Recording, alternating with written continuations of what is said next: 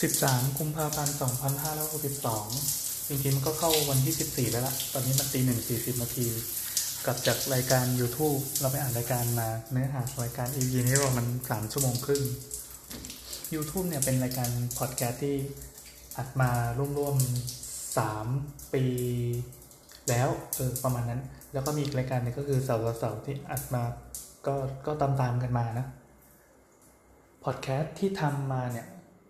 ร้อยทั้งร้อยเป็นงานอดิเรกทั้งหมดไม่ได้มีเป็นเป็นธุรกิจเลยเนาะแต่ก็เออบางทีมันก็มีสปอนเซอร์หรืออะไรเข้ามาก็ว่ากันไปก็ให้คนอื่นเขาจัดการไปเราไม่ถนัดเรารู้สึกว่าการทำอะไรที่เป็นฮ็อบบี้นำเนี่ยมันมีความสุขดีมันเหมือนเหมือนเป็นการให้รางวัลตัวเองอะจากงานการที่ตัวเองก็ทำอยู่แล้วนะถามว่าตังตอนนี้ก็โอเคก็เลี้ยงตัวเองได้เดี๋ยวสิแมว เลยนึกถึงตอนที่ไปพูดที่งาน Creative Talk 2019 นะครับ CTC 2019 ที่จัดโดย RGB72 อันนี้เขียนไว้ที่บล็อกของตัวเองละมันจะมี session หนึ่งที่ไม่แน่ใจว่าชื่อภาษาอังกฤษว่าอะไร แต่แปลเป็นไทยประมาณว่าแบบพอดแคสต์มันมา มันกำลังจะมาจริงหรือเปล่าเงี้ย บนเวทีมีอยู่ 4 คน มีแอนแซมจาก Get Talk นะ แล้วก็มีพี่บิ๊กจาก The Standard แล้วก็คุณลวิท Mission to the Moon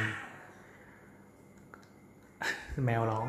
นะครับ ก็ในนั้นก็มีเนื้อหาอะไรที่เข้าใจว่าถ้าคนที่ติดตามพอดแคสต์หรือรู้จักพอดแคสต์อยู่แล้ว พอฟังก็เออน่าจะได้นน่าจะได้อะไรแปลกๆ ใหม่ๆ ดีเหมือนกัน คือจะ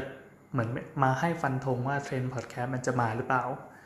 ซึ่งสี่คนก็ฟันธงตรงกันว่ามา อย่างเราก็มีข้อมูลไปเสริมอะไรนิดหน่อยก็เราไปฟังย้อนเอาเอง มันมีมีสรุปไว้แล้วก็เราเอามาเอาลิงก์ของคลิปนั้นมาแปะไว้ในบล็อก แล้วทีนี้มันมีประเด็นหนึ่งที่น่าสนใจก็คือพี่บิ๊กพูดอตอบคำถามของพิธีกรที่ถามอะจะไม่ได้มาถามอะไรนะ แต่พี่บิ๊กพูดเหมือนประมาณว่าลักษณะของพอดแคสต์อะมันมีความเป็นบล็อกอยู่ ซึ่งเราเห็นด้วยมากจริงๆ เราก็เตรียมคำตอบนี้เตรียมจะไปพูด แต่ก็พอพี่พูดแล้วเออเราก็ yes yes อยู่นั่นแหละครับ มันมีความเป็นบล็อกตรงที่ว่ามันคือการทำอะไรก็ได้เป็นนิด เป็นนิดคือทำเป็นประจำในการเล่าเรื่องที่ตัวเองถนัดถนัดอะไรก็เล่าไป ถ้าสมัยเป็นบล็อกก็คือถนัดอะไรก็เขียนไปสื่อสารออกไป มันก็จะมีคนที่สนใจแล้วก็เข้ามาติดตามเองนั่นแหละ ถ้าทำบ่อยๆทำเป็นประจำมันก็คงคล้ายกับการเขียนคอลัมน์ใน magazine ในนิตยสารนะ โดยที่เราก็เป็นผู้เขียนก็แล้วแต่ว่านิตยสารนั้นจะมีธรรมเนียมยังไง จะมีวิธีเขียนยังไงมันก็จะมีกระบวนท่าของมันอยู่ เช่นเดียวกับบล็อก ถ้าบล็อกถ้าเป็นสมัยก่อนเลยสมัยที่บล็อกรุ่งเรืองเดี๋ยวนี้มันตายมาละเมื่อก่อนก็เช่น exteen การเขียนที่ exteen จะต้องมีมีธรรมเนียมประมาณนี้ ถ้านอกเหนือจากนี้มันก็จะไม่งามเท่าไหร่อะไรเงี้ยหรือเดี๋ยวนี้มาเขียนในมีเดียม คนที่เขียนในมีเดียมจะต้องเป็นประมาณนี้ ต้องเขียนสไตล์อย่างนี้อะไรเงี้ยหรือไม่ก็ถ้าเป็นเขียนบล็อกส่วนตัวที่ใช้ WordPress WordPress มันก็จะมีเครื่องมืออะไรเงี้ยทุกอย่างมันจะถูก ใช้คำว่าเชฟแล้วกัน มันก็จะเชฟออกมาเป็นรูปร่างของบล็อก การเขียนบล็อกจะต้องมีย่อหน้าจะต้องมีแทรกภาพ แล้วสุดท้ายเวลาเขียนเสร็จก็จะไปแชร์ในโซเชียล ซึ่งลิงก์ที่เอาไปแชร์ ภาพปกที่มันไปปรากฏ มันจะไปปรากฏยังไง ในวงการ marketing ก็จะมีสูตรคำนวณว่า ถ้าจะโผล่ใน Facebook ให้ดี จะต้องตัดภาพเท่านี้ ภาพจะต้องเป็นแบบนี้ จะโผล่ใน Twitter ให้ดี จะต้อง crop บน crop ล่างอะไรก็ว่าไปนะ ซึ่ง มันทุกอย่างมันดูเป็นของที่ถูกเพิ่มเข้ามานอกจากเนื้อหา มันคือส่วนประดับตกแต่งมันคือจะเรียกว่าเปลือกไม่รู้จะจะเป็นคำที่ดูดูดู negative ไปหรือเปล่าอะแต่จริงๆมันก็คือเปลือกอะที่ห่อหุ้มตัวเนื้อหา มันเป็นกระบวนท่าที่ถูกเพิ่มเข้ามา เพื่อจะทำให้เนื้อหาเราอะมันไปสู่คนที่เราต้องการจะสื่อสารถึง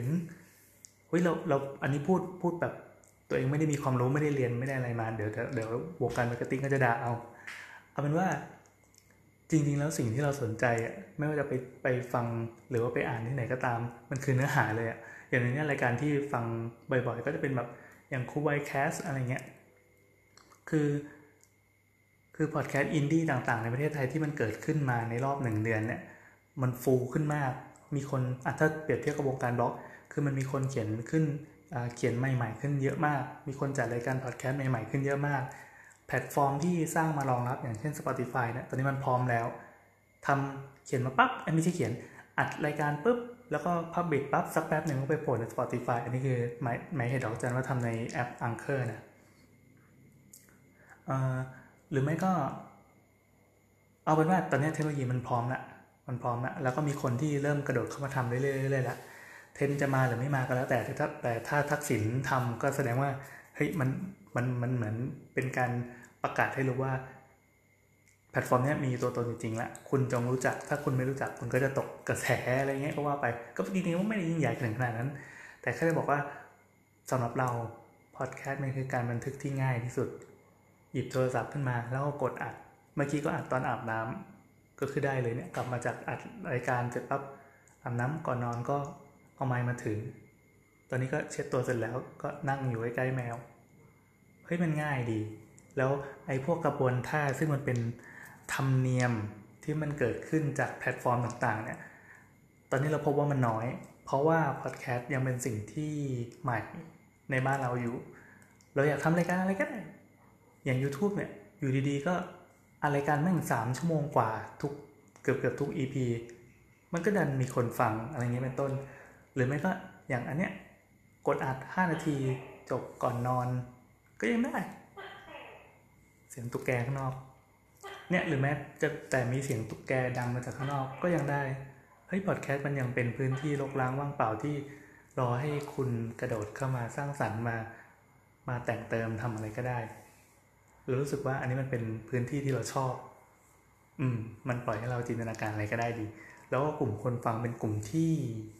เล็กพอที่ทำให้เราสนุก อันนี้พอนึกออกไหม เวลาเหมือนมันเหมือนกับเราเป็นนักดนตรีแล้วกัน ไปเล่นในห้องเล็กๆอะ่ะกับเล่นในราชมังคลาเนี่ย ความเกรงมันต่างกัน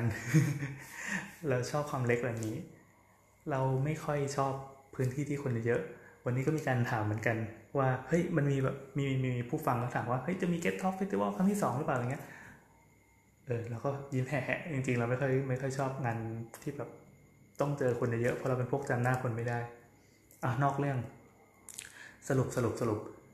ก่อนนอนนะครับ ก็แปลว่าจจะบอกว่าพอดแคสต์อันเนี้ยที่ทำขึ้นมาในนามส่วนตัว ก็ตั้งใจจะอัดเป็นประจำทุกวัน หรือถ้าไม่ทุกวันก็จะอัดบ่อยที่สุดเท่าที่จะทำได้ เพื่อบันทึกเหตุการณ์ที่จะเกิดขึ้นไอ้ที่เจอในแต่ละวัน มันอาจจะเป็นเรื่องที่ไม่มีสาระเลยเลย หรือเป็นเรื่องที่ไม่ได้ชวนฟังไม่ได้มีประโยชน์อะไรกับใครเลย แต่มันก็เป็นการสรุปรวบยอด สิ่งที่อาจจะนึกได้ตอนที่อาบน้ำหรืออะไรก็แล้วแต่ โอเค ขอบคุณที่ติดตาม จบ